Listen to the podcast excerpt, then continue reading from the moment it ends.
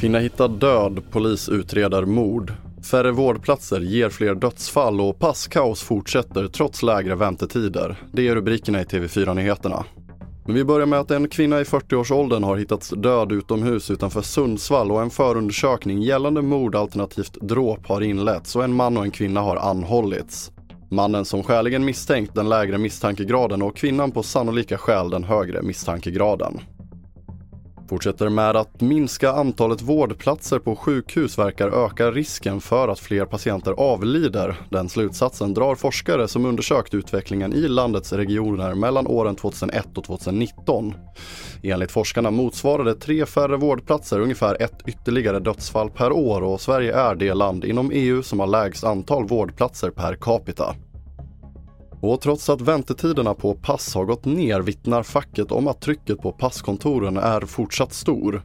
Övertidstimmarna har tiofaldigats jämfört med förra året, delvis på grund av ett politiskt beslut som istället var tänkt att lätta på trycket. Jag vet att det har varit en ganska kraftig påverkan på arbetsmiljön med mera. Och det har varit eh, klagomål och det har jag full förståelse för. Men eh, vi har rekryterat i ganska stor omfattning och eh, vår uppfattning är att vi har hanterat den här situationen ganska bra.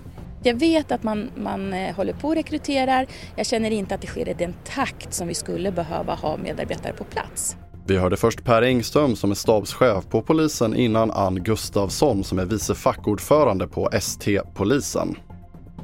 Vi fortsätter med att minst sju poliser har dödats i en attack nära Kirkuk i norra Irak enligt två poliskällor. Först exploderade en bomb nära fordonet som poliserna färdades i och explosionen följdes direkt av beskjutning från handeldvapen enligt en av poliserna. Terrorgruppen IS anklagas för attacken.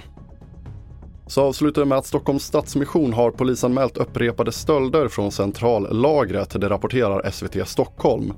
Stölderna ska ha pågått under hösten och minst fem personer misstänks vara inblandade och man vill inte uppge omfattningen men det ska handla om stölder för betydande belopp. Fler nyheter hittar du på tv4.se. Jag heter André Meterlund Persson.